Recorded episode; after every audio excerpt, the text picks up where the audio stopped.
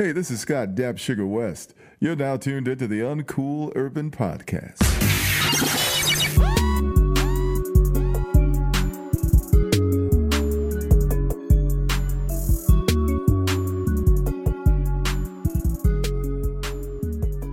All right.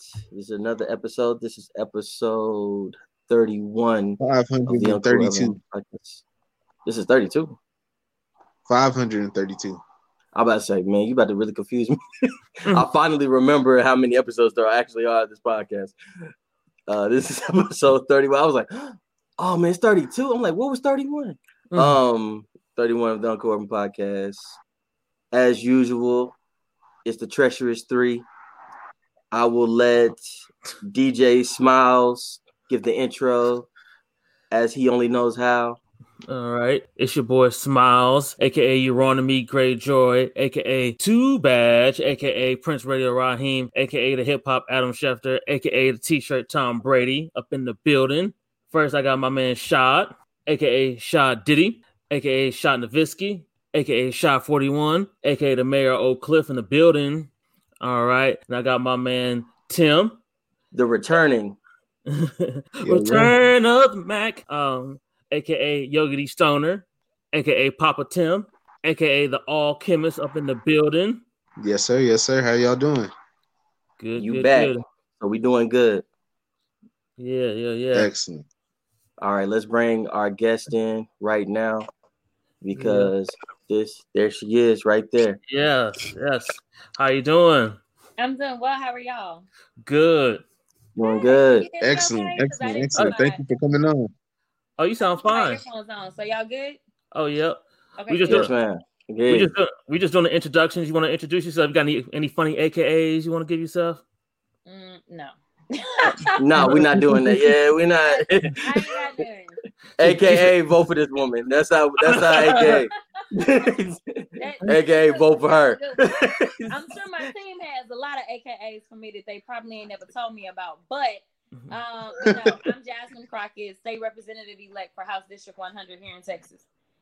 Oh, how about this? How about what, what was your line name? Because I saw you were a member of Delta Sigma. Steadfast Diva. Steadfast Diva. Yep. All right. Okay, Okay. yeah. Jasmine Crockett, aka the Steadfast Diva. but how? Yeah, how you doing today, man? Man, I'm I'm good. I'm not a ma'am. Oh Well, my I'm- gosh. I'm, I mean, I, Oh I, my it's, gosh, I know, I'm we- so hey, trying to be I'm respectful. finally starting to We in Texas. age, 'cause everybody thinks I'm so young, but maybe I'm starting to look my age. no, I'm, No, I'm ma'am age. No, No. I'm just jazz. Seriously. no. It's- um, we in, trying we in the I- I south. You you know, ma'am is, is just organic. It just comes out like that. Is that what it is? yeah, Yeah, But- I'm like, yes, ma'am. I say yes, ma'am, all the time.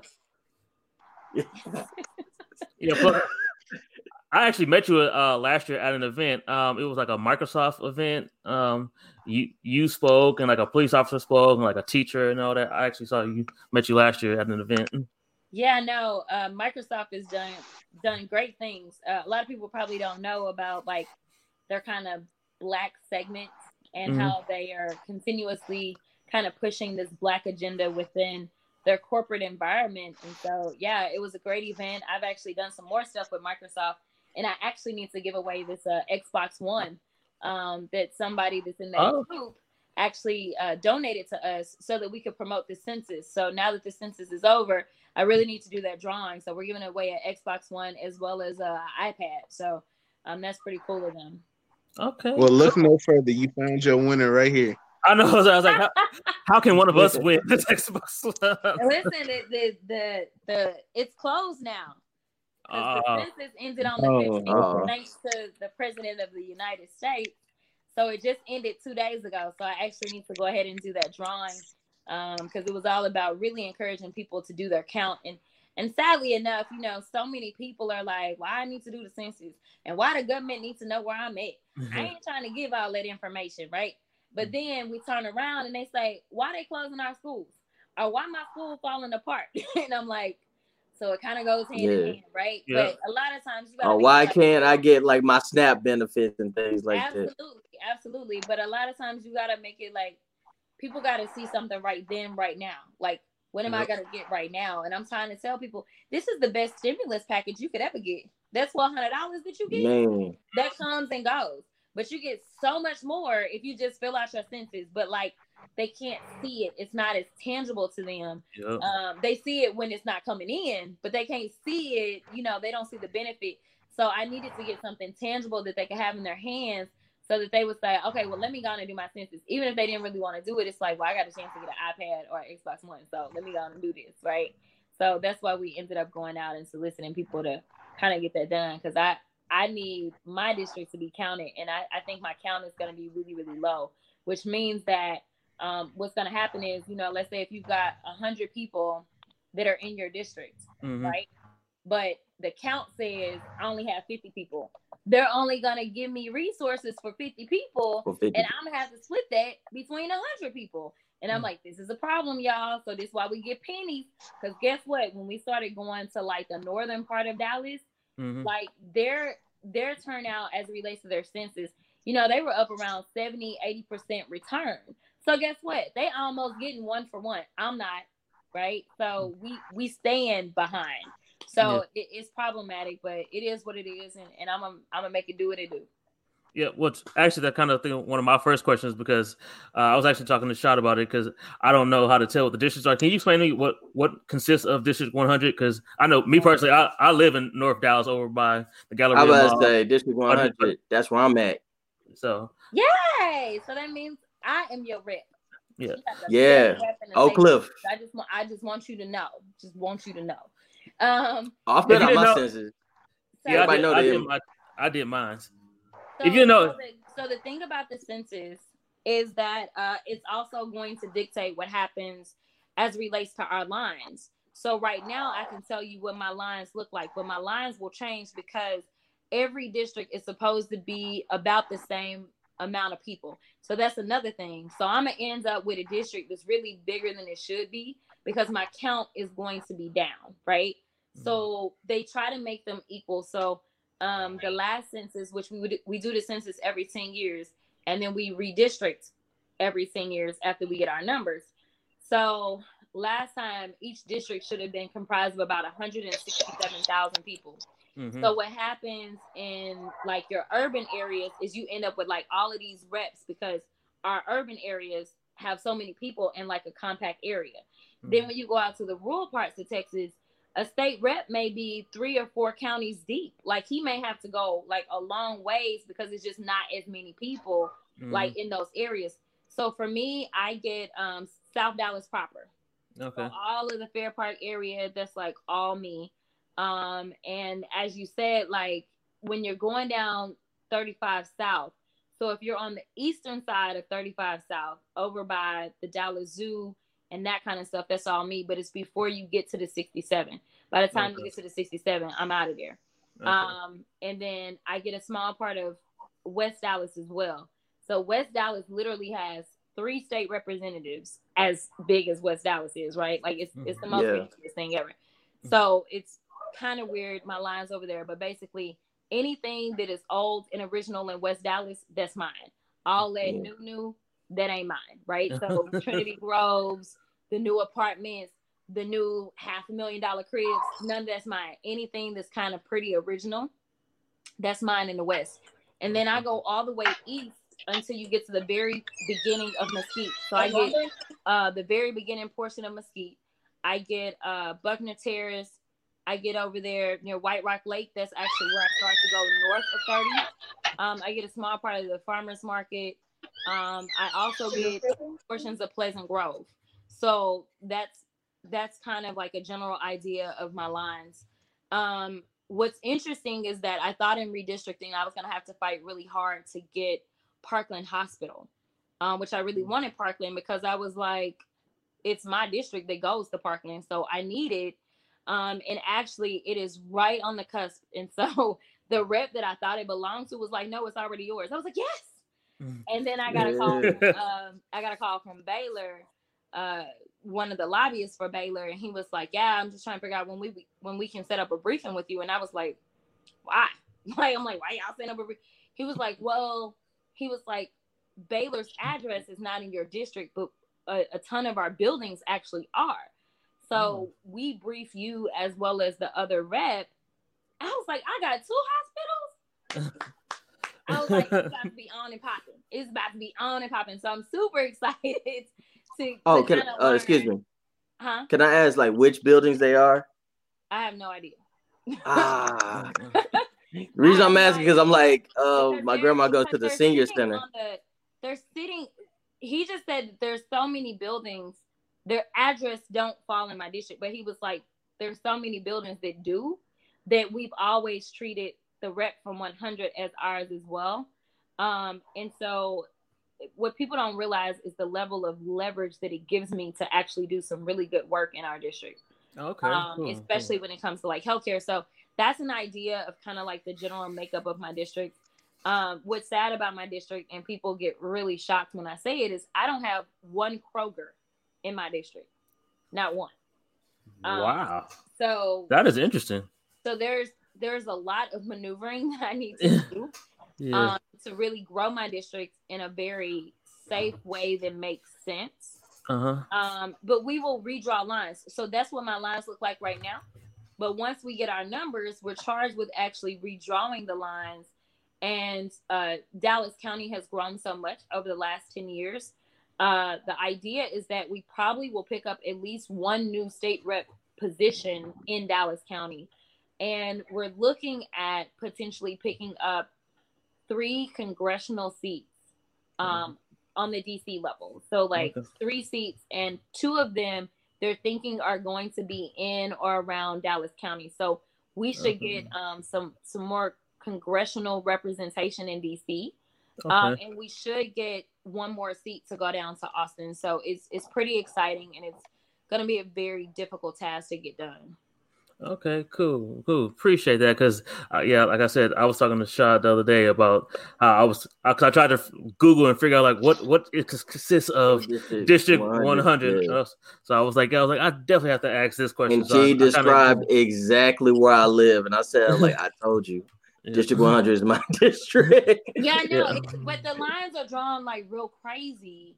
And so that's why it's really important that we flip the house so that we can really have some input because the way that you draw lines can determine your representation. So by that, what I mean is that it's like, well, let me draw this so that we can have a Republican, right? Mhm. So let me make it to where Highland Park. I mean, how democratic do y'all think Highland Park is? I mean, it ain't. You know what I'm saying? So, It's like, patron.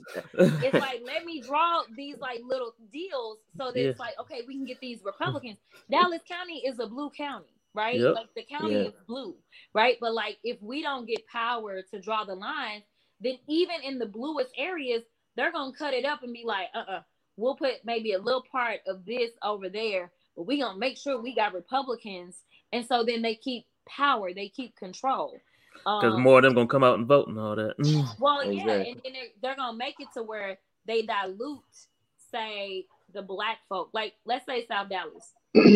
Technically, what could happen is they could draw the lines where they cut South Dallas all the way up, and they say, "Well, I'm gonna give So 25 percent in South Dallas over here and put it in Highland Park." Well, Highland Park gonna drown out that little 25 percent, right? Mhm. or I'm gonna give 25% and draw it into say White Rock Lake. Like they can technically divide it up like that. So even though we're a Democratic county, what can happen is you end up with all these daggone Republican representatives because of the way that they drew the lines. So people don't get that, and that's the Mhm. bad part about the census and people not doing it because my district is really going to be drawn too big. It's it's gonna be because they've not been counted. So it's gonna be like, oh, you ain't got nobody. Yes, I really do. So I'm gonna end up with more people than I should have, and I don't know. It's it's it's a lot. But anyway, just make sure y'all go vote. Yeah. I, won't, I won't get because like the part of West Dallas she's talking So- about, a lot of those people are probably sitting there like, nah, this is a setup. And I'm like, no, it's not a setup. Like they're wondering why West Dallas, that part of West Dallas the way it is. I'm like, you guys have won't get supplemented the money if you don't do the Yep. census so they know who's there. Yep. Yeah. What was you gonna say, Tim? uh, from like what she was describing when it was talking about the districts, that's kind of like how we lose the electoral colleges, and this is why a lot a lot of people didn't understand when Hillary won the popular vote why Trump became the president, and so it's very important that we have a good understanding of that. No, Yep. you're absolutely you're you're beyond correct. Like it's it's absolutely correct. And when you look at say right now in our US Senate, right? When we look at the US Senate, what we have going on is that the Republicans are in the majority in the US Senate, but the number of votes that represents putting them there is less than so let's say our US Senate there's 100 votes, Mhm. right? Like as far as voters. It's like the majority is Republican in the US Senate, but that only represents, say, 40 people's votes. But the minority is the Democrats, and that represents like 60 votes. And Oh, it's wow. literally like how these lines have been drawn and that kind of stuff. So it's it's really crazy. Um, it's really tough, and we draw the lines on the federal level as well as far as the congressional situations. Mhm. And if we do pick up three new seats on the congressional level, what that means is in a state like Texas, which is a winner take all state, what will happen is uh, I don't know how many electoral votes we get. I, I don't know the number. Uh, it's 30 something. I think I think that's what we get is 30 something. That means that a Republican has an easier chance because Texas has consistently been a Republican voting Yeah. state, or we've really been a non-voting state. Uh, the answer's 38. 38. Okay, perfect. Okay. So if we pick it up, we may go up to like 41, which is crazy, right? Yeah. You can win the state of Texas by one vote, and all of the votes are going to go to the Republicans. So I don't anticipate that we're getting rid of the Electoral College anytime soon. And that's something that has to be done on the federal level. But one Uh-huh. of the things I am considering um, filing this Mm-hmm. session is to make Texas a state that apportions its votes. That will dilute the effects that we're suffering when it comes to the Electoral College. So Maine is one of those states. So what happens is people in Texas will at least feel like my vote actually counts. And Uh-huh. by that time, we'll probably get more participation and actually be able to get the majority any daggone way. But people are like, oh, well, the electoral college makes it so my vote don't count. But if we apportion it, that means that if you earn 55% of the vote, then you'll get 55% of our electors. And then the other 45 would go to the other candidate. That means that it's not a winner take all. And that means that all of us have our voices really heard in a proportional way. And even though we still have the electoral college, if we just change it in the state of Texas, Mhm. that changes the entire game for the country because Texas has so many daggone um, electoral votes. Uh, so Yes. uh, speak, speaking on speaking on that, because you said um, you're thinking about create, creating that and all that. What can like I guess the people do to help you with that, or is that just something more like people on your level and, and higher that has to like vote and all that? Is, is it something that the people can do to help help you get that No, done? So, so one of the things that I've been trying to stress to people about my position is I've literally tried to educate people is uh, it's a team sport in all ways. It's a team sport in the fact that I'm only one of 150 voices on the House side. Then we still got the Senate, which we not gonna have the majority of that. Um, and then you still have the, the governor's mansion, which we don't have that either, right? Mhm. Um, but but what's helpful as far as getting legislation passed is if I file a bill, I need that issue amplified. So there will be times that I'm saying, yo, I need y'all to show up, like pull up, pull up, testify about why you want this to pass. Because a lot of times when you don't hear from the public, those that are elected, they will just push it under the rug and that's that, right? Mhm. But if they know that people are watching, if they know that the people are saying, no, no, no, no, we stand with her, I may be able to get some more people to come over onto my side just because they know that people are watching. So there will be times that I'm going to send out an SOS and be like, yo, I need y'all to show up. When I'm pushing for full legalization of marijuana, I want people to show up. I want those people that have gone to prison, whose lives are affected every single day because they went to prison for the very same thing that other people are becoming millionaires and billionaires on in other states, right?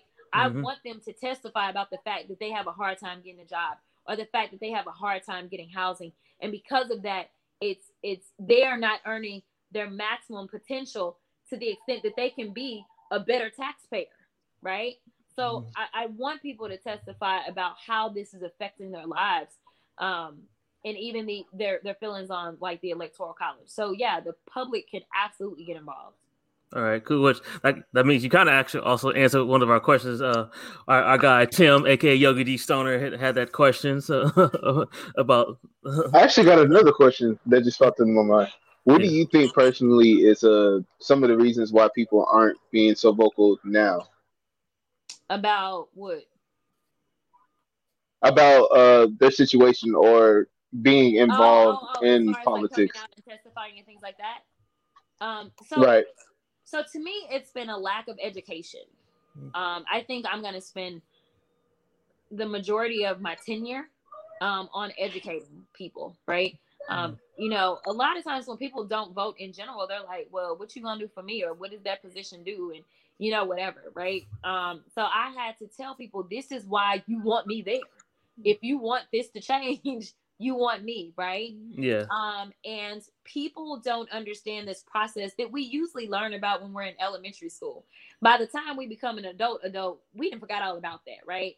And so um, there's not as many reps that are really going out to the community and pulling the community in. So I think that that's one thing that's really, really different about me is that I, you know, just like I said, call me Jazz. Like I am so down to earth, so very real. Um, and so I'm going and pulling on people. And I listen, just like I tell people I want y'all to hold me accountable, I'm gonna hold y'all accountable. Yep. Like, don't be telling me what I didn't get done when I tried to get it done and I asked you to come through because you wanted it done and you didn't come through, right? So it's about kind of taking ownership on both sides. So just like I, I want to be held accountable, but I will tell you that we as black people fall asleep at the wheel all the time, right? We continuously like vote for the same person for year in, year out, and we ain't asked for no receipts. We don't know mm. nothing they done done or nothing they ain't done. Like we don't know, and, and we Yeah. not asking. We're just like, oh, I, I know that name or I know those initials, and so we just keep voting for that person, and we've not become engaged in the process overall. We've not asked those questions yep, and it's like we work for you if if you really felt it it's another one of those things that it's like because it's not so tangible you're not really dealing with it right but like y'all are paying me now granted y'all not paying me a lot of money i get $600 a month so Oh, yeah, I- I did- keep that in I- I, I did look that up. I was I was like, oh, I was like, state rep don't really make that much. yeah, no, we ain't making nothing, okay? But at the end of the day, if you were paying me that six hundred dollars out of your pocket, like if you felt it, because you really are, it is coming from your tax dollars. So when you're paying taxes on whatever you're paying taxes on in the state of Texas, that's going to pay my six hundred dollars. So I need y'all to keep that in mind when you're trying to come for me that I'm only getting six hundred dollars, right? But even mm. still, I am your employee. Yep. So I am responsible to answer questions to you. But so many people get elected and it's like they become king or queen and you a minion. Like what you doing asking me questions? Like it should never be that way. Like people should not lose sight of who the boss is because the real boss is the people. But the people are not demanding their rightful spot as the bosses and asking the questions and making sure they're involved. And that's one reason when you keep the electorate in the in the dark about what it is that they can do in their power, then guess what? They don't actually use that power. So I think that that's part of the problem. Um, I definitely plan to, like, I just got off with Texas Organizing Project. I'm calling people out. You, listen, I, I, and I'm a, I'm gonna have a record. Mm. I called y'all when I was trying to work on bail reform, and I'm out here by myself. Y'all say that this is the issue that matters to y'all. Y'all didn't pull up. We asked you to, and you didn't, right? Mhm. yeah, So if I don't get it done, don't be blaming me because I did my part. So um, Yep. I am going to make sure that I increase um, the the access to the capital for those that are even uh, here in Dallas. Which most of the time they want you to come to Austin because we're dealing with the pandemic. It's going to be a Mhm. lot easier for people to participate because I know that we're going to have to offer a virtual option as well. yeah. That that kind of uh, remind me of. I've heard about the incident with Killer Mike and the governor of Georgia? That kind of remind when when he responded how he was saying, "Yeah, our governor may be Republican." he was like, "But he works for us." He's like, "So I went to his office to hold him accountable for the stuff that my people want and my people need." He was like, "So as to someone who works for us, I went to him. It's like that don't mean I'm agreeing with everything he's saying. I'm saying you work for us, so I'm bringing you what the people of Atlanta, of my area. This is what we want. This is what we need. So I'm going to you to try to work something out. Absolutely. Because see, at the end of the day, the guy, the people that don't look like us, they do that all the time. Absolutely. Yep. and that's why they rubbing elbows with them, no matter their um, affiliation. And you're wondering why. And I said because they go to them with their problems.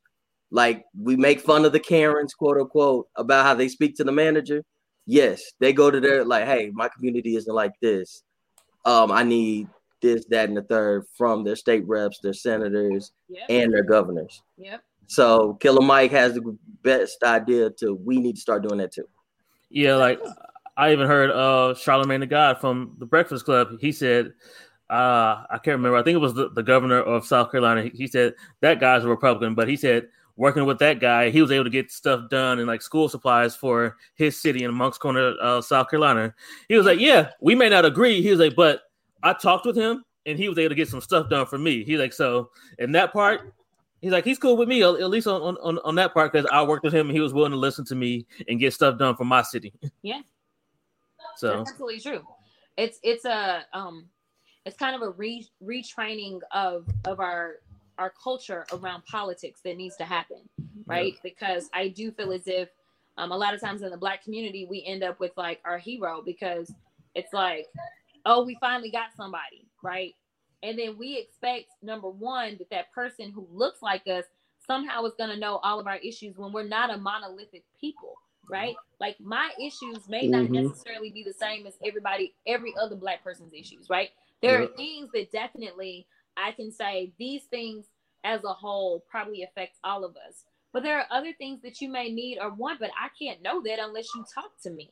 And Yep. so that's why it was a big deal for my campaign to go out, hit the streets, talk to people. Because guess what? I am a 39 year old single African American woman. The issues that I have are not necessarily the same as a 50 year old black man in my district, right? Like we still have like certain things that are different to who we are, but overall, those things may be affecting uh, groups of constituents. And so for me, I made a point. There's so much that I learned from my seniors. I'm not retired and living on a fixed income. Like I'm still like working hard for my six hundred dollars a month. You know, mm. like I'm I'm still like in that mode right Yeah. now. And so to hear some of their issues that they're facing, the only way I can fix something is if I Right. listen. So, you know, y'all gotta be willing to reach out instead of just saying like, oh, I got a complaint or I got an issue because one of the issues that I have is that we become so reactive instead of mm. being proactive, right? Like, don't just react to something when it's like gone wrong. It's too late at that point, right? Like, Mhm. be proactive. Tell me something that you see on the horizon. Right. Like, I want to push for uh, Breonna's law, but you know, there's politics down in Austin, so we'll see. But I want to do a bill, Breonna's laws, to outlaw the no knock warrants in the state of Texas. I don't need Breonna Taylor to pop off in Texas before I know that it's a problem. And to be perfectly honest, there have been other people killed in Texas. we right? just haven't heard about them. the same thing. So here's the deal. Do I need to have one to blow up to the extent of Breonna before we do something? Absolutely not, right? And honestly, I am one of the best, if not the best equipped person to make this argument, having been or being a criminal defense attorney as well as a civil rights attorney. I can argue both sides of this from um, the victim victimization side to understanding why they're doing no knocks, how no knocks are supposed to happen, and things like that from a criminal side, right? So I want to push for that for political reasons. So now, so now that we've gotten to this point of the conversation, I would like to know how closely do you work with law enforcement? uh, what does that mean? I'm, I'm I mean, that's a pretty bad question. Yeah, I was like, how you worded it, you was like, are you an informant type? I was looking like, Nothing like bro. that. I was interviewing these three guys on the Uncle I was Urban Pod, and, and I got all their addresses. That's how, them had me nervous. I said, "Well, are you? are you an Yeah, informant? uh, let us know." So I'll No, no, no, no. What I mean is, Okay, so I work I work with law enforcement in uh, a, a number of ways. Um, being that I am Okay. defense, I mean, shit. I mean, it is it's a constant, right? Like it's it's doctor nurse type of deal, right? Um, I don't work with them on the same level as a prosecutor, obviously, because they are their witnesses and things like that. But I am consistently, um, if I'm in trial, I'm I'm Mhm. having to to work with them in the form of cross examination and that kind of stuff, so to speak. So there's there's a Yeah. consistent relationship in that way. Um, I was very nervous. I received the endorsement of the Black Police Association, and that was in my Mm. primary before, um, which my primary popped off in in March, right? But they gave me an endorsement like the day before election day, so I was like, we ain't even got time to get this out, so I, I didn't even roll it out. Then next thing you know, George Floyd, and I was like, I don't even know. I'm like, they, I'm lose all my street cred. Like I don't even know if I say. You, Right. you, you So- working with so, five but- oh. At the end of the day, at the end of the day, I, I did roll it out um in my runoff in July.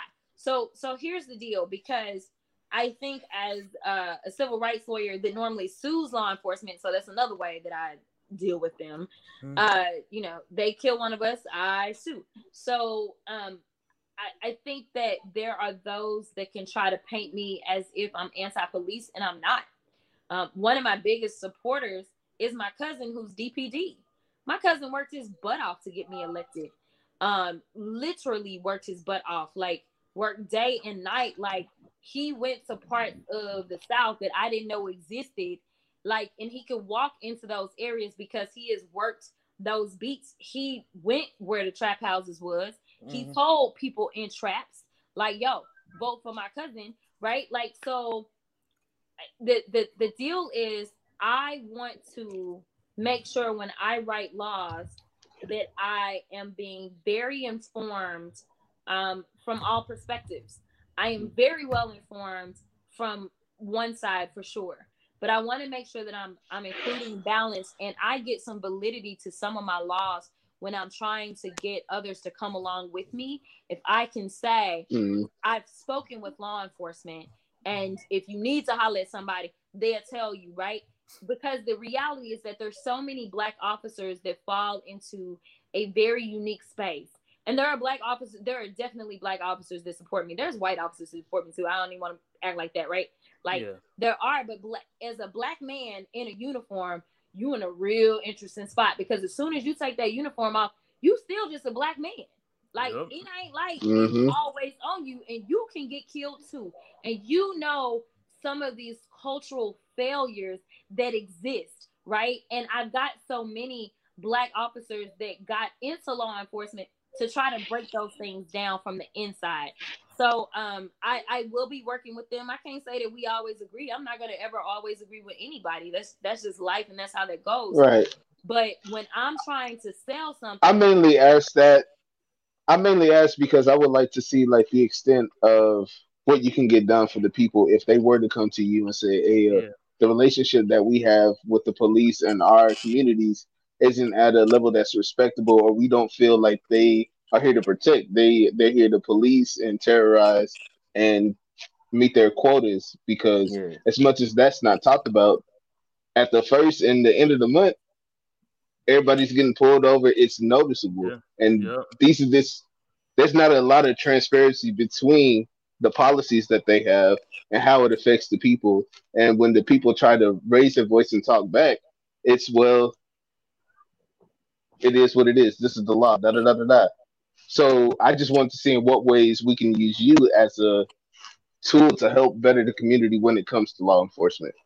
I know. So most of what I will do will be on the state level, but I will tell you that because policing is such a big issue, it was important for me to make sure I was connected with like the city councilmen in my district Mhm. because they like oversee like the local agencies. But I get to do things like outlaw no knocks. I get to do things like say you can't use um, a less than lethal projectile on a non-violent protester. I get to do things in a wide sweeping range throughout the entire state. But Dallas is home. So for me, you know, I just did a Zoom with my soror who's over police oversight, right? Mhm. um, Miss Tanya. So it's to me, it, I am somebody that on a city level there are people that rely upon kind of my opinion and my expertise. And I try to keep those lines of communication open to give suggestions on things that we can do. Um, so anything that I can do to kind of facilitate a better policing relationship locally, I am going to do that. I just won't be doing as much of that while I'm actually physically in Austin. While I'm physically in Austin, I'll be working on Okay. state changes. All right, cool, cool. Um, I mean, I'll- and it's just to know and feel comfortable with like knowing that you can point us in the right direction if need be. Yeah, absolutely, absolutely. I mean, I'm Yeah. I'm working on all of it because it's there's so much overlap. Um, All right, Josh. Before I let you take over, I got one more question because this is very important to me. What can we do at a state level to get marijuana legalized here in Texas, especially? I'm I'm I I got you. That's on the agenda. All I gotta do Okay, you Yeah. got me, but I want to be there to help get it done. Oh, well, yeah, no. So what's going to happen is I am, in fact, uh, my legislative director. I have my entire team in place right now, and thank God for them because they're all working for free. Um, because I don't even get access to my state budget or anything until I swear in on January 12th. okay. Um, but they are already working on legislation. I've already started to to talk to colleagues um, about the legalization. So so let me be clear. Because I come from a very safe Democratic seat, I am pushing for full legalization. I do not anticipate I'm gonna get there, right? So I'm pulling pushing for full legalization. I'm pushing for decriminalization, and I'm also pushing um, bills that will um, help to retroactively um, bring about some healing for those that actually have records because of marijuana, right? So I'm going to be pushing to the full extent because I can, because Okay. I am from a district that a Republican never even runs in, right? So I will be pushing all the way. But if you know anything about negotiations, by the time it's done, it's probably not going to be to the limit, right? But I'm trying to move the needle. So for those that don't know, we legalized marijuana. Um, best to go high. in 2017. They Yeah. expanded upon that in 2019. Um, I've already started. Uh, my team has to research who's been in opposition, who were the ones that were proponents of it, and they have to actually start whipping votes. Um, so I've already talked to some people even across the aisle that are saying this cycle, I think we can work on decrim. I can't argue from the standpoint of like I'll get all the damn. Well, I should. well, Who knows? Let me not even say that part because I did hear that one of my Right. main oppositions was a was a Democratic senator, um, which is kind of frustrating. But anyway, uh, but for the most part, the Dems will, will come along, right? But one of the committees that I'm trying to get assigned to is so that I can argue from a money standpoint. Uh, we're going into a very difficult budget cycle, right? We've got more people that are out of work, so they're asking for um, unemployment benefits. So we're sending money out, but then we're not getting money in because people are going to fall behind on their property taxes. People are not shopping as much, so we're not getting as much revenue on sales tax, right? So our budget is is lopsided in the wrong way. We got more people in need. We've got schools that are saying, "Hey, we need more money because we've got to retrofit these schools to make them safe in the midst of COVID." We've got all these issues going on. Not to mention, teachers have always been underpaid, and now Yeah. they're like they going in and they risking their lives. So they Definitely. really need more money, right? So Yep. I've got more people wanting to to get things like get money. So for me, I'm gonna argue to try to get bipartisan support. The money aspect, like if we Yep. keep the doors Money open, talks. right? Then then we can go on and get this bread. We need this bread because the reality is that just because you haven't legalized it, don't mean people ain't smoking it. It don't mean they ain't buying it. It's just it just means that they getting it on the black market.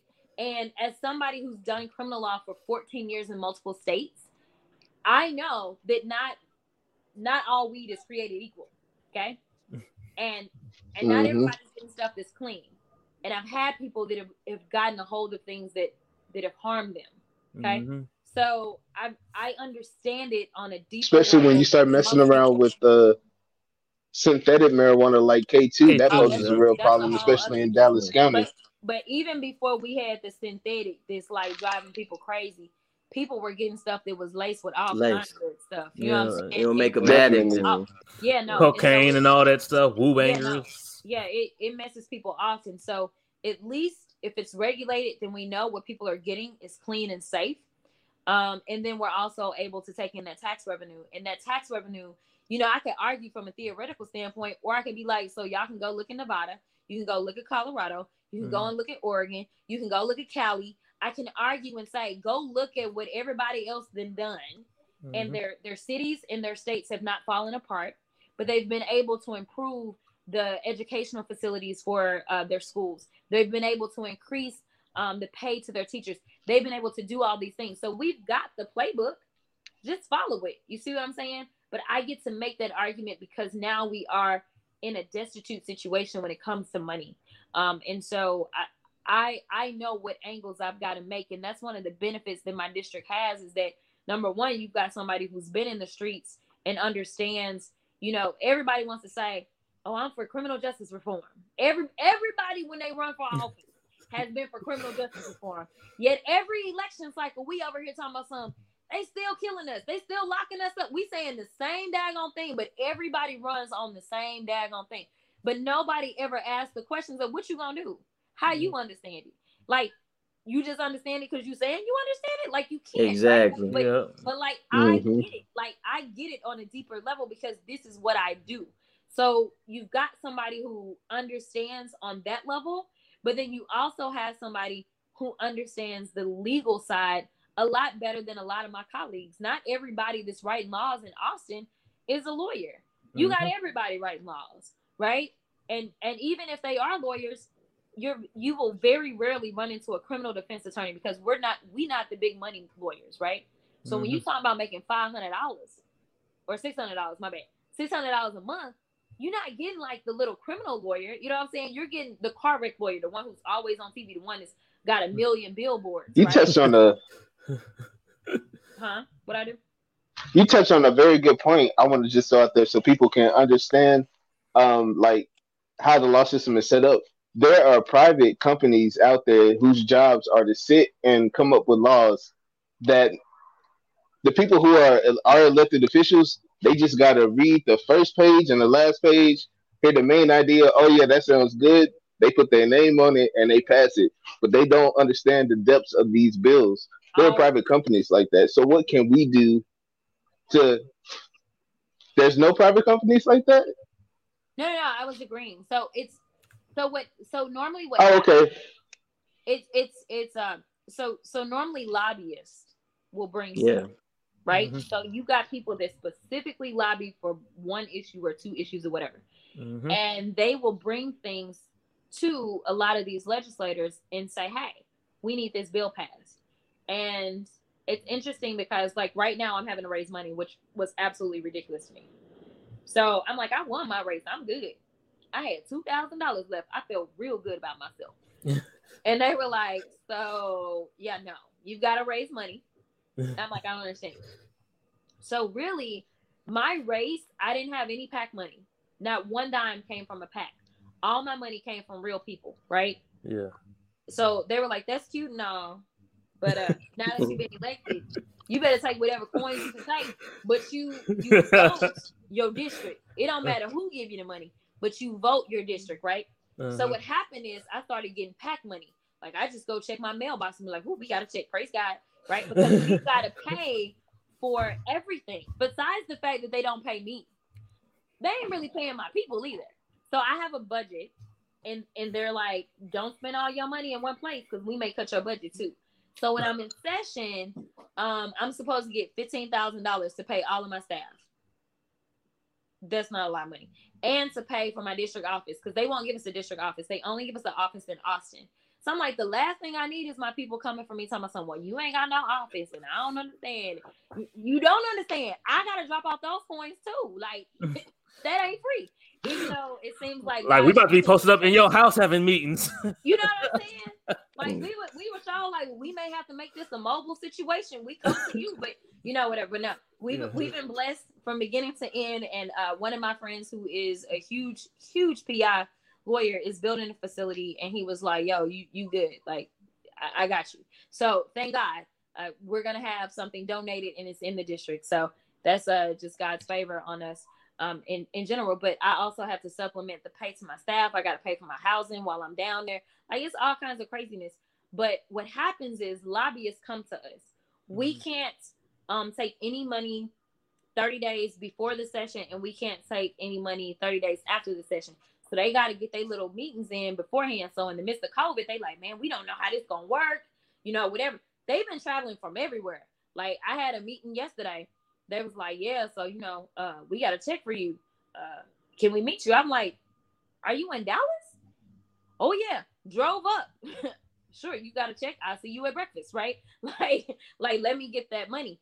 But what they do is they will write bills and they will submit it to you and it's up to the it's up to the rep and their staff so i'm i i established the culture in my office it is going to be beneficial that i am an actual attorney right Yeah. um but i do have Mhm. staff that's going to have to go through um and my staff knows me very well and they're going to have to highlight for me like the thing they're going to have to read through everything for sure for sure like my entire staff will have to kind of go through and they're going to have to pull out the things that they know that I may be having an issue with and then I will zone in on those issues and and argue for or against them That's- but that's everybody's different. So this Okay. is why you hold people accountable and you call their offices and ask them, you know, I got an issue with this bill or whatever. But yeah, like going Yeah, back and to something I- you just said earlier, um, about like how like a legalization would actually help. I've been to those places. Um, Tim has as well. Now, as a kid who grew up Yes, between like the Bay Area and here, I have not seen um like Oakland and San Francisco so much better after that money has come in. Like, yeah, like Oakland looks completely like different. Like the Yeah. Warriors now have their training facility like smack dab in the middle of downtown. And I remember like downtown Oakland was not the place to go. Yeah. So yeah, I'm just sitting there like because that's the false narrative that the right usually is trying to push, like, oh, this is gonna make everything bad, it's gonna make everybody like this. And I'm like, dude, I grew up in like South South Oak Cliff. I've seen what actual drugs do to people, and it's definitely not because someone was like smoking, Smoking weed. Yeah. and hanging out with their friends. It's definitely not the same thing. So yeah, like that's why I'm saying definitely keep pushing for that because I've been to these places and they've been the best looking places that I remember ever since uh, like I was a kid. So yeah, I was ho- I, Yeah, I every was like city in Colorado is beautiful. Exactly. I was like, yeah, that money's working. Yeah. Texas could definitely use that, especially in like the southern sectors where like, yes, gentrification is doing that now, but it'd be nice if we got to do that as well. Yep. Yeah. Keep keep us in those neighborhoods. Exactly. Yep. But uh, I'll, I was And also it's so gonna- wild. uh, Like oh, you can go ahead, Tim. Oh no, I was just gonna say it's so wild because you can see the money line in Dallas County just from driving between south of Dallas and north of Dallas. Yep. And legalizing marijuana, I feel, will help kind of equal the playing field for the south of Dallas because that's where a lot of the minorities are. That's where a lot of the, you know, the black people are, and it gives them a chance to compete.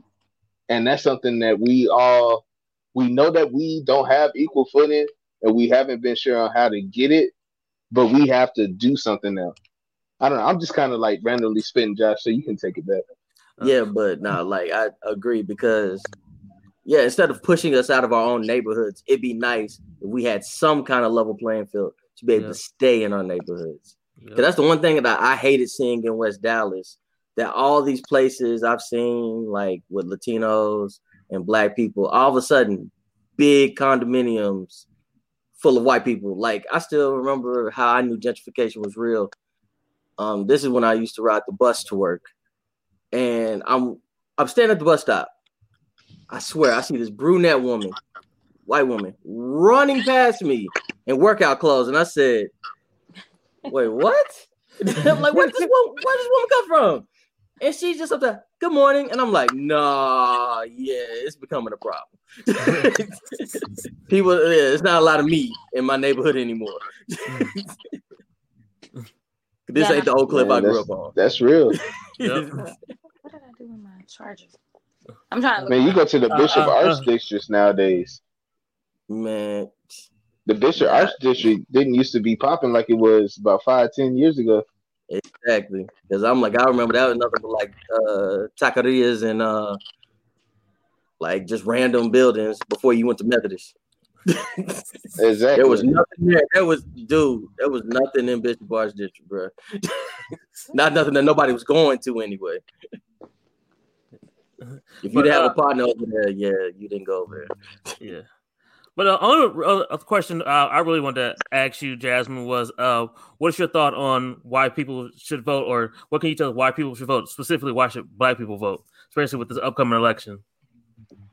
about why people in general should vote. Yeah, well, more specifically, why people, Black people should vote. Well, people, why people look like us, Yeah. should be out there. Perfect. Uh, I'm sorry, y'all. I'm like looking for my charger. Oh, it's all right. Yeah, that's why I was standing there like, yeah, we may want to keep kinda filibustering real quick Why? until she find her charger. So let me see. Thanks. I got it. Okay, perfect. All right, let me get it charged up because otherwise, y'all are No. gonna go bye bye. oh no, no worries. Uh, So, I've no, had it happen to me people- before. People need to to vote because, like I said, it's like, you know, you would when it comes to spending your money, you want some input on how it's gonna be spent, right? Like like in general, you know what I'm saying? Whether it's directly spent with the candidate who's gonna get their lovely six hundred dollars a month. Can y'all tell I'm so excited about my salary? Um, Yes, yes.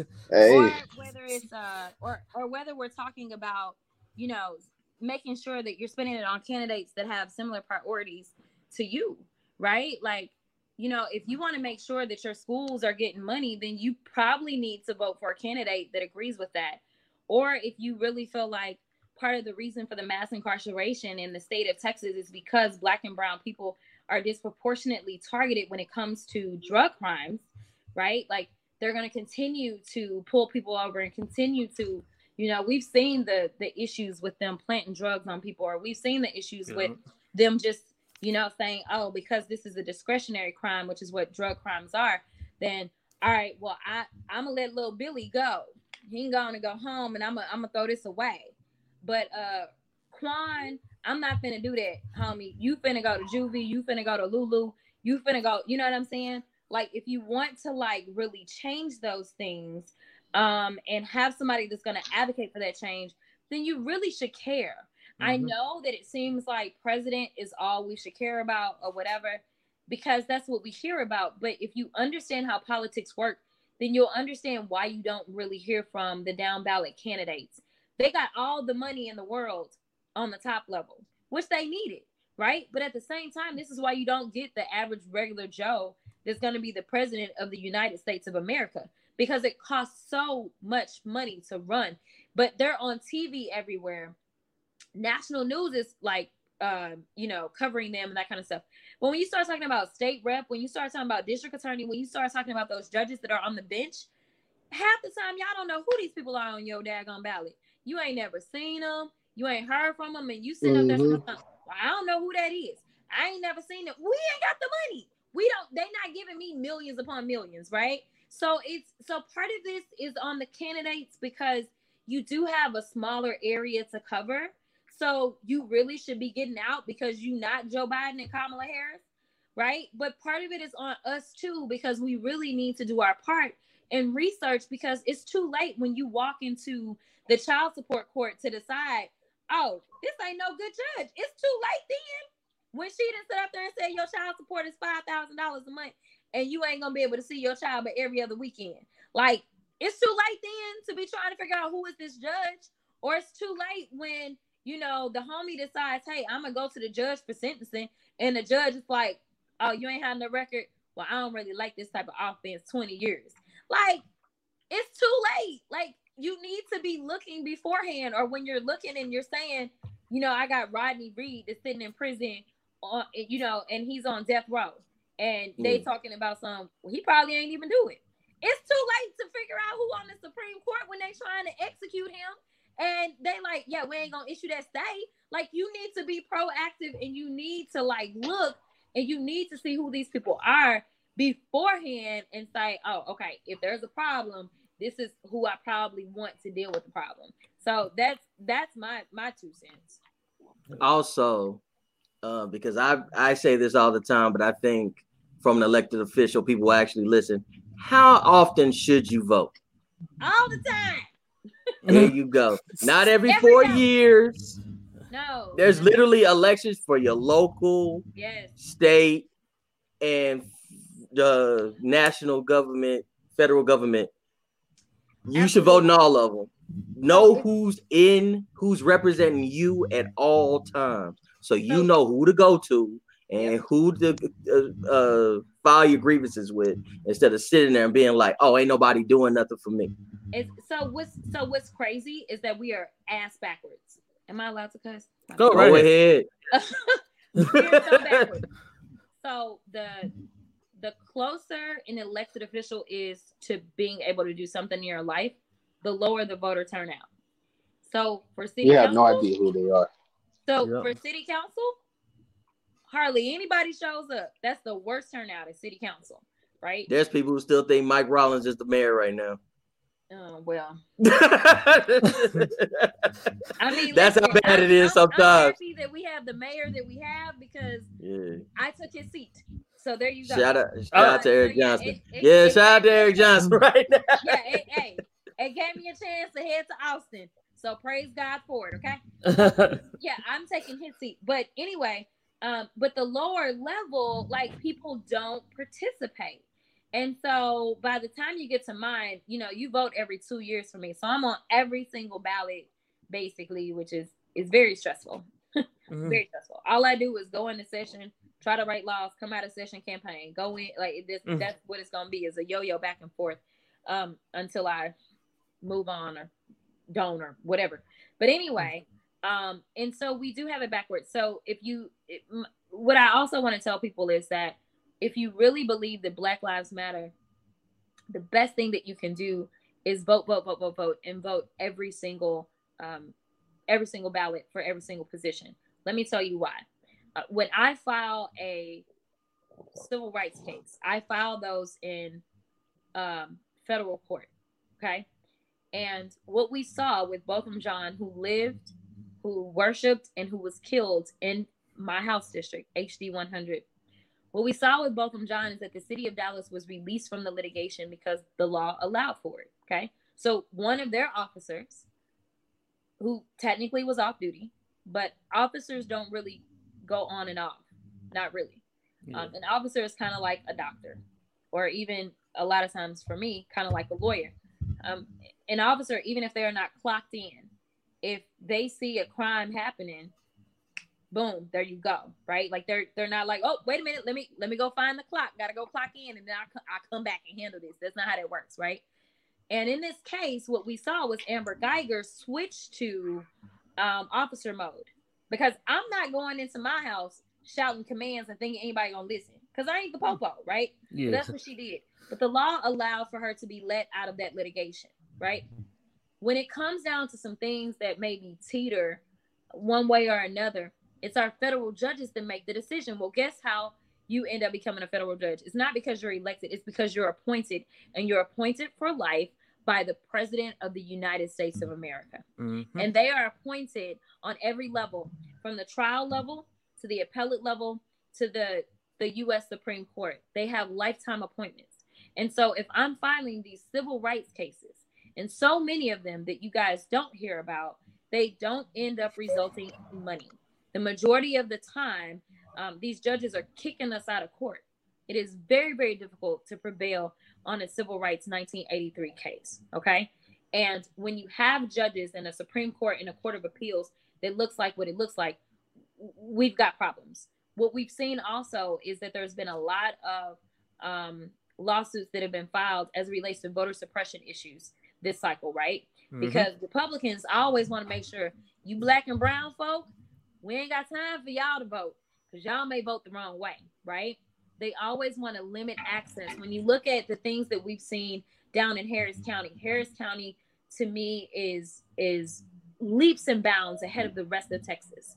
Um, they have the youngest ever elected county judge. She is a young Latina, and what she decided that she wanted to do was she wanted to expand access to the voter box They have 24 hour voting one day of this election cycle.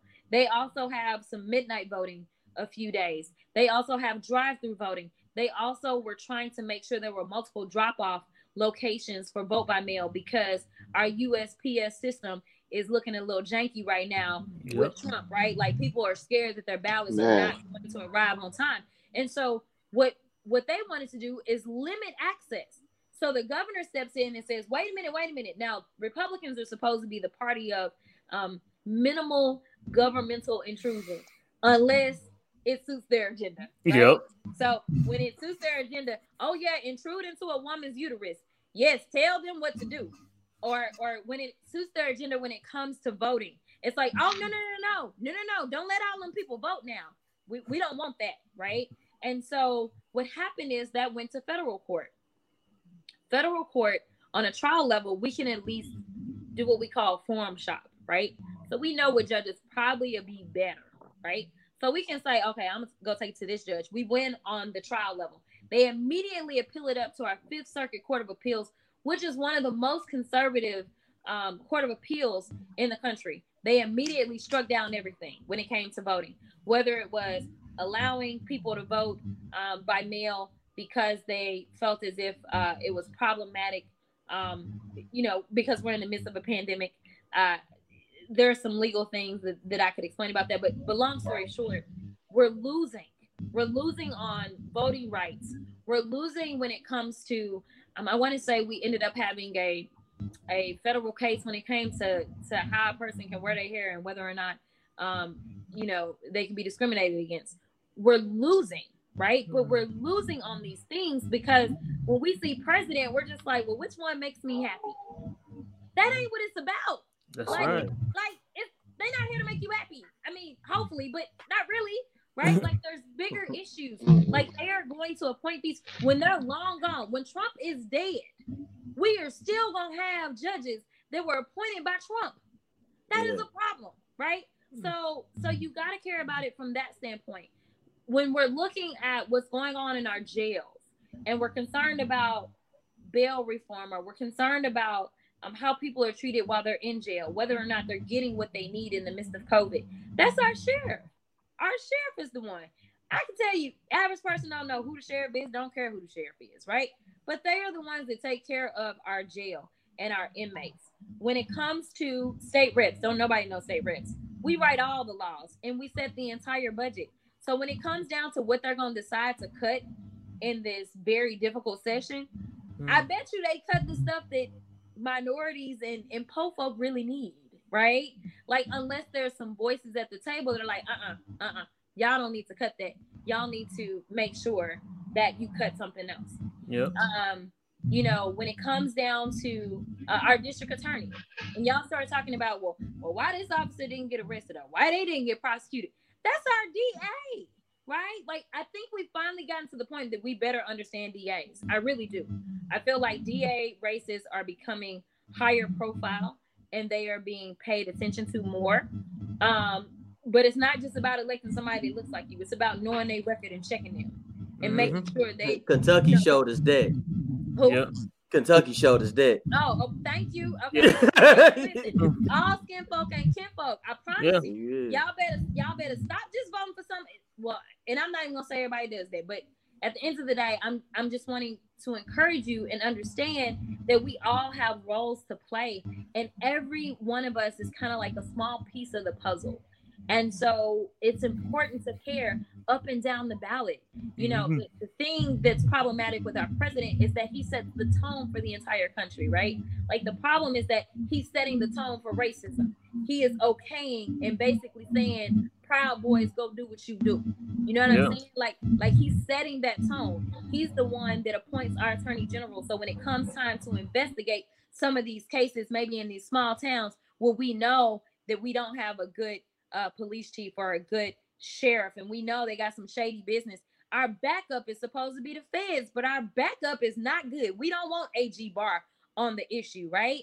So it's just a matter of civics. But I think that either we teach civics too young to where people cannot fully appreciate it, or we just don't run it back and have a deeper conversation So people really just don't appreciate the importance of every single elected official.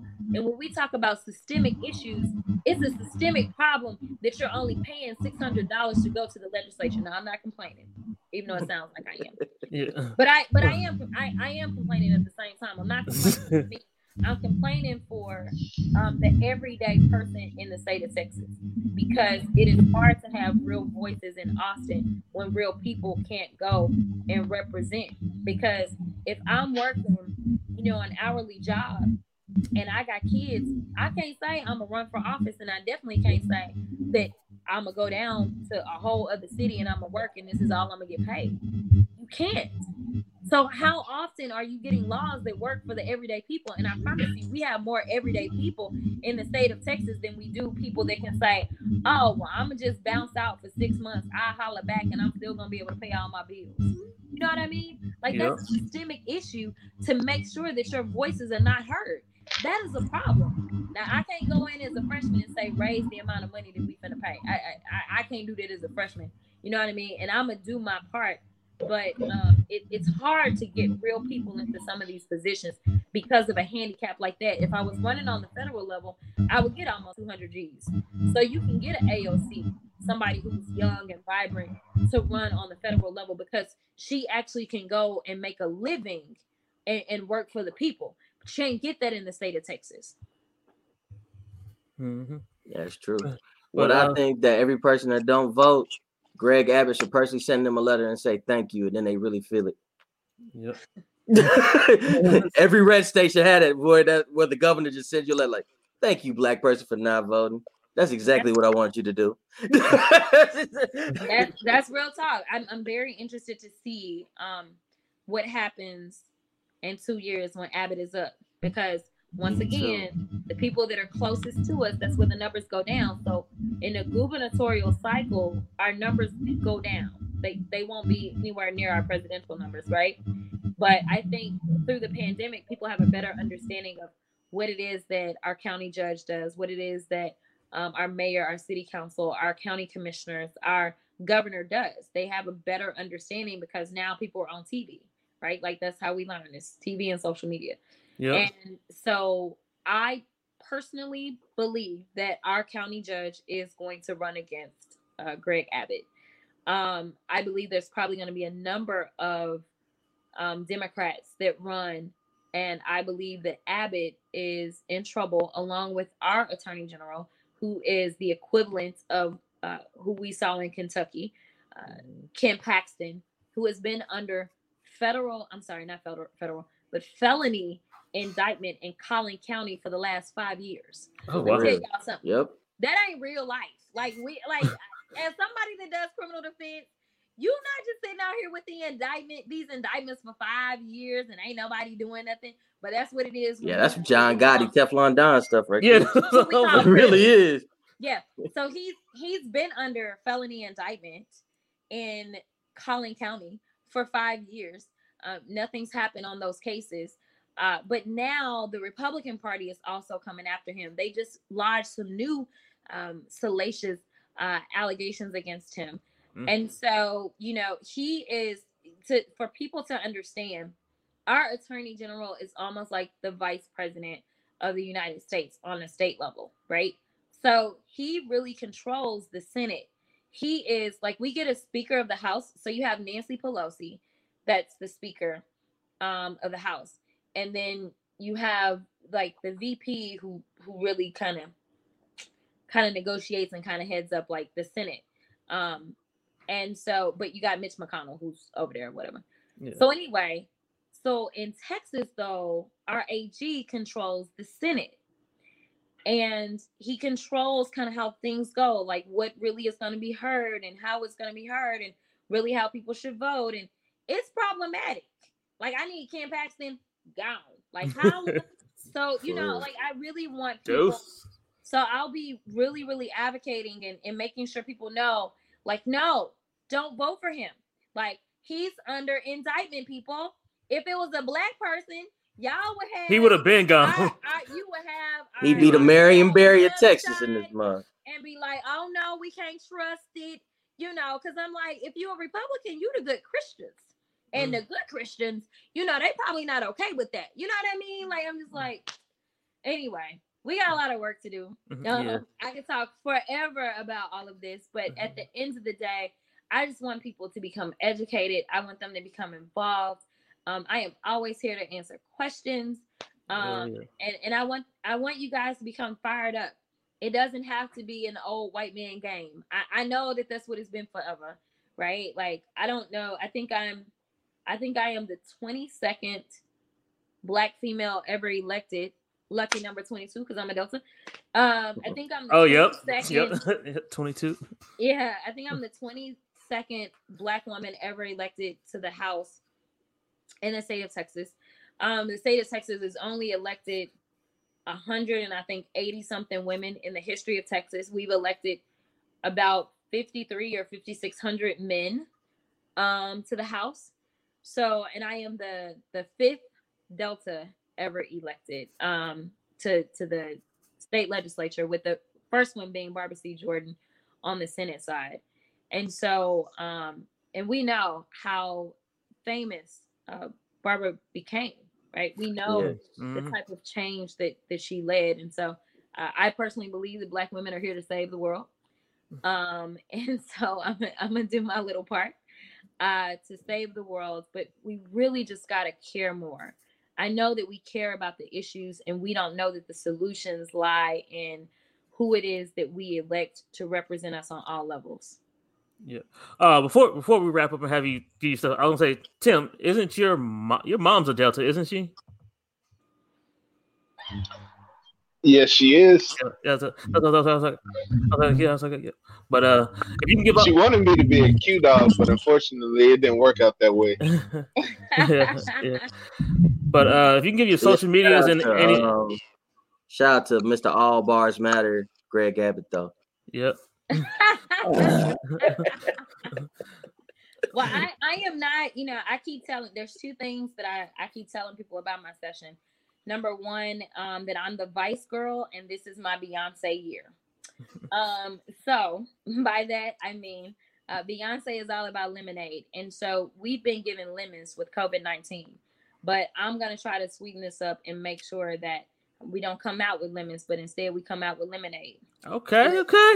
the things that have have historically been problematic for us not having um, adequate access to healthcare um, we've always know that known that there's been um, an issue and a disparity uh, when it comes to minorities and access to healthcare. Well now it's only been kind of like highlighted. I keep telling people these issues have always existed. All covid did was lift the skirt on the problem. Like now we see right? But we've been on so um, it's going to allow me the leverage that I need. It's going to allow me the leverage that I need when it comes to marijuana. It's going to allow me the leverage that I need when it comes to criminal justice reform overall. And police reform, um, because those things have really been highlighted in the midst of COVID. Um, I say that I'm the vice girl because I'm for weed.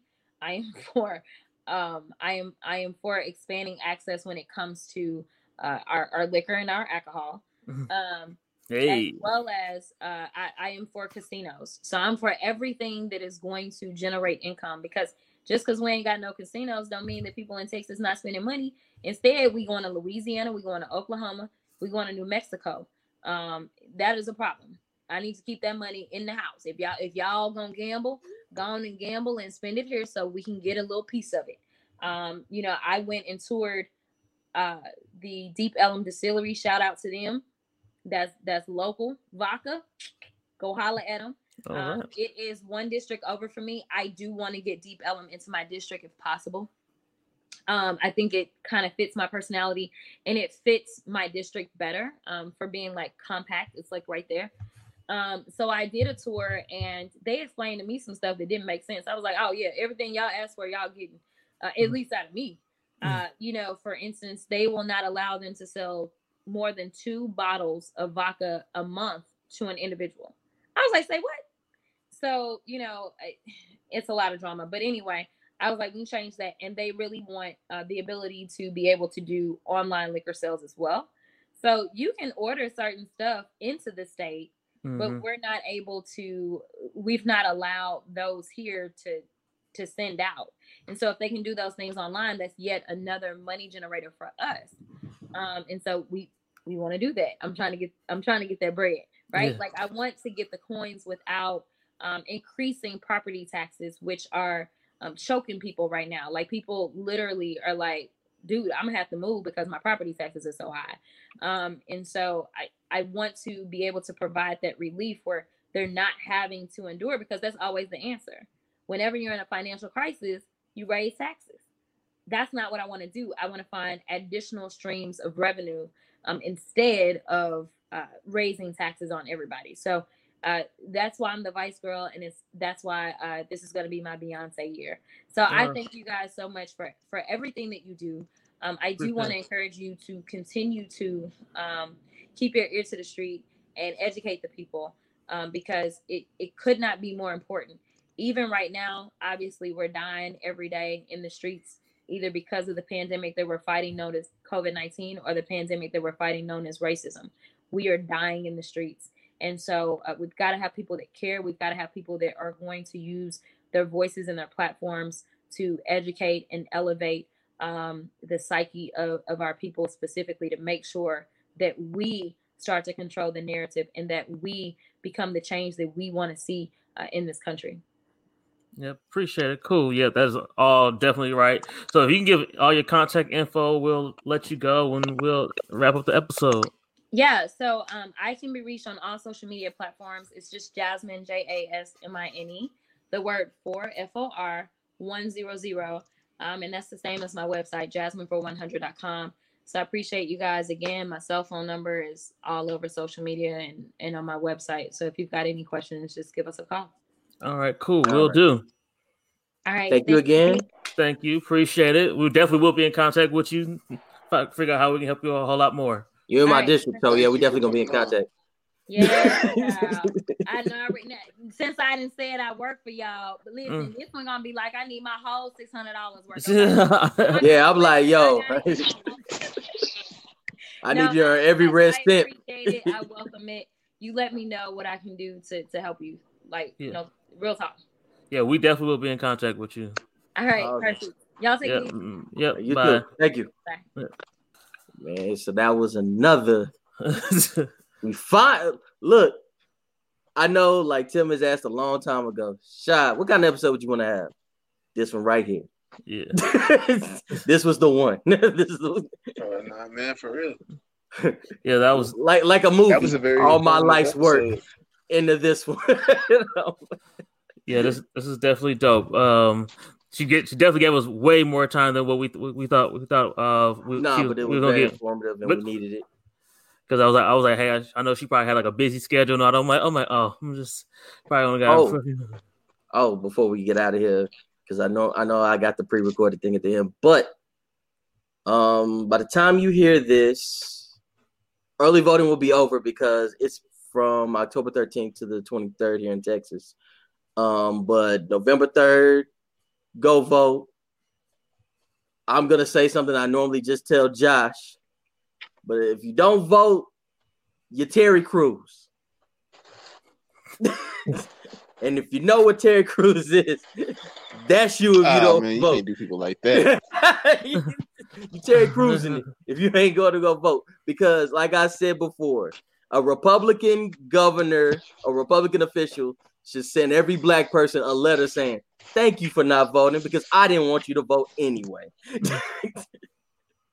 Because that's basically because every time you say, like, you know what I'm saying, if, if it's if it's it's your personal preference to not vote, whatever, that's cool. But at the end of the day, voter voter suppression, that's the reason they do it. They don't want you to go. So what you're saying is you're saying like you you you down with you're not down with the man, screw the man, but you're doing what the man wants. So you're in cahoots with the man when you don't vote. you basically doing what he told you to do. You basically saying, all right, yeah, you're down with the system. I ain't voting. Then all of a sudden he's like, thank you, because that's what I want you to do, stupid. so, like I said, it's your personal preference, but at the end of the day, the same people that you don't want in office are the same people that don't want you to vote. So just take that nugget with you, think about it, write it down, put it put put it on put it on post it on your uh, refrigerator and all that. I'm gonna let these two guys talk because this is something that I've always said because you had me out there marching, almost had me on the freeway, and then you looked at me and said, "We're not gonna finish the fight though, because I ain't gonna vote." So you almost had me get ran over by a car, and my back and my feet hurting, and you not gonna finish the job. I need you to finish the job, y'all. All right, what y'all gotta Yeah. say? Oh, well, I just wanted to say happy birthday to Amari and happy birthday to Octavia because today's Octavia's birthday. Tomorrow's mm-hmm. Amari's Say birthday. Say the date though. Yes, yes, 10, 10 17 is Octavia's birthday. 10 18 is Amari's birthday. And I'm just give it over to Tim because I know his birthday party was supposed to start like five minutes ago and we've been holding him up. So He's like, yo, Uh, y'all making me late. man, all I gotta say is if you do vote, use your vote to make a difference. If you don't vote, stand on what you believe in, but still go out into your community and make a difference. Make a difference. Yep. All right, Jeff. I gotta go. All right, All right. Thanks for listening to this episode of the Uncool Urban Podcast. Be sure to follow us on social media at Uncool Urban Pod on Twitter and Instagram, and Uncool Urban Podcast on Facebook. Also, share, subscribe, and listen to us on Apple, Spotify, SoundCloud, Google Play, iHeartRadio, and Spreaker. Be sure to leave us ratings and reviews. Thanks.